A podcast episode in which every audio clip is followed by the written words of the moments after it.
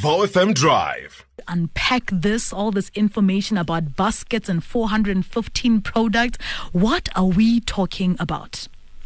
Uh, good afternoon, Mafosia, and uh, you know to the VOW FM listeners. I think the issue of inflation is uh, it's quite a deep one simply because um, around the world it's one of those things that economists are watching. It's one of those things that uh, is actually being flagged as a what you call this as a possible risk um, this coming year.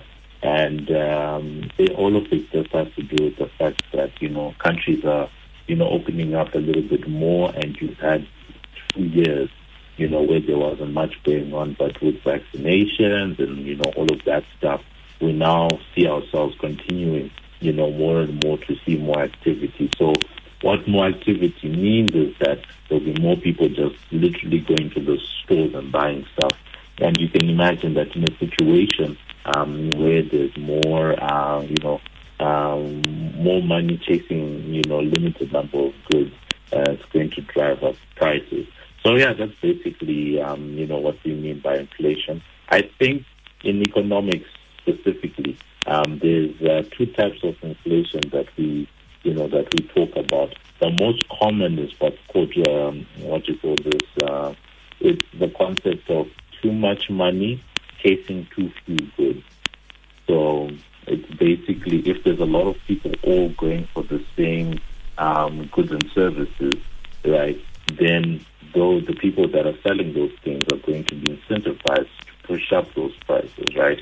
And then there's what's called um, cost push inflation. Uh, cost push inflation is just basically if you at 40 were, let's say, selling hair, right? Um, let's say Indian, Indian, Indian weaves or something like that, um, and the, the, you were selling them for what you call this, you were selling them for 2,000 rand. It cost you, uh, yeah, you're selling them for 2,000 rand. They cost you 1.5, and you're maintaining your 33% margin then you know one day your supplier says no, we're pushing up the prices to two thousand rand. Uh, you know, on your side, you automatically to maintain your margin are going to put up your price from two thousand to three thousand. So that tends to happen a lot. Like right now, people are facing uh, what you call the high fuel prices.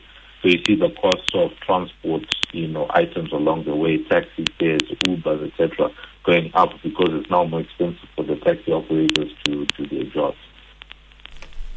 Mudiwa, um, looking at the products, right? Um, in the latest round of changes, Stats SA dropped uh, DVD players and satellite dishes, um, but there was some stuff that were added, right? In in, in you know like a range of other products, your gin, um, samp, pureed baby food, cappuccino sachets, fabric softeners, and razors.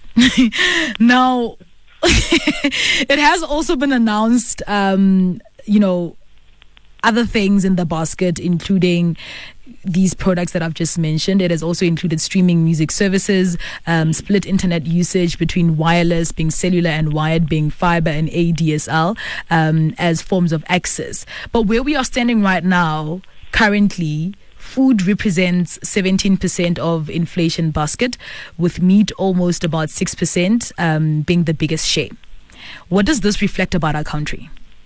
I think it just reflects the diverse I guess, the diverse nature of the country. Because most of the time, the way that Stats SA works is to exactly like the way you described it at the beginning, where they pick this basket of goods as a way to sort of uh, see inflation. Because um, if I can give you a practical example, we spoke about fuel just now.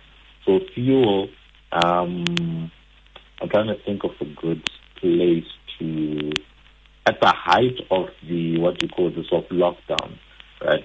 Fuel came down to we're gonna call it twelve rand, right? But now fuel is sitting at 20, uh, just under twenty rand, right?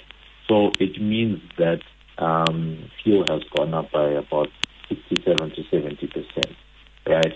But in the same period, you probably see that uh, the price of bread has relatively maintained itself you know, in a similar range, barring you know, uh, maybe one to five rand. You understand? So from that point of view, you try to pick uh, what you call this. You try to pick a basket of goods that represents the most common things that people are buying, but also at the same time the things that are being bought at uh, different levels.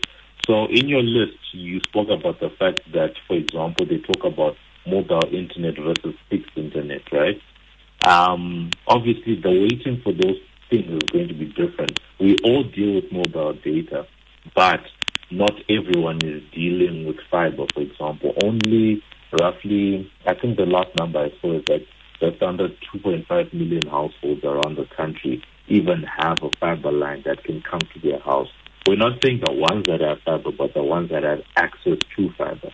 And in a country with 58 million people, so you have to consider that. So obviously, more people are getting fiber, but it's at a much lower rate um, than uh, the mobile data people. So when you've got this basket of goods, and it makes sense. I mean, I'm even surprised that they were still including things like DVD players, um, you know, inside the basket of goods. Because I mean, when was the last time you saw, um, you know, just even in the shops, uh, stuff like that. So there's a delicate balance that needs to be struck uh, because um, one of the things that's always spoken about uh, the South African economy is the fact that you've got this high level of inequality, right? So on the one end, using the data example again, you've got people that can afford fiber.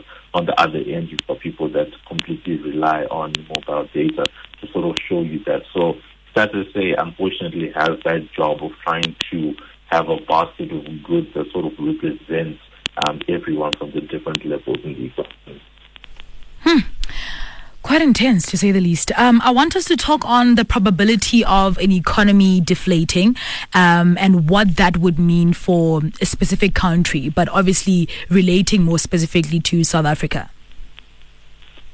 Deflation is a very interesting topic. Um, I think in the last couple of years, uh, what you call this, we usually think about it um, what you call this, we usually think about it from the point of view of um, prices going down.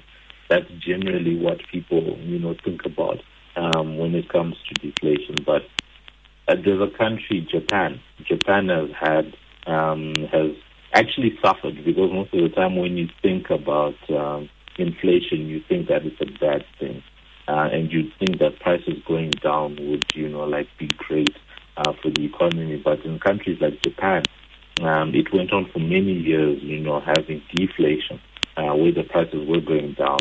Because one of the things you have to think about is what I said at the beginning, that most of the time um, inflation is a sign that people are being economically active, that people are buying goods, people are supplying goods, that there's a lot going on. As people are buying more goods, suppliers are incentivized to, you know, put up their prices or put up their prices to, you know, sort of try and regulate the demand that's there. So usually inflation is seen as a good thing, as a sign, you know. Obviously you need to keep it in a manageable rate. In South Africa, the target rate uh, for the South African Reserve Bank is to keep inflation at between 3 and 6 percent. They think that is what's manageable for the South African economy, right, yeah, as a sign of growth. But in, China, in places like Japan, I think at some point they had a deflation rate of about 4%, right, which showed that it's a bit of a slowdown. Yet there's a lot going on in the economy, but it's sort of like a kind of stagnation.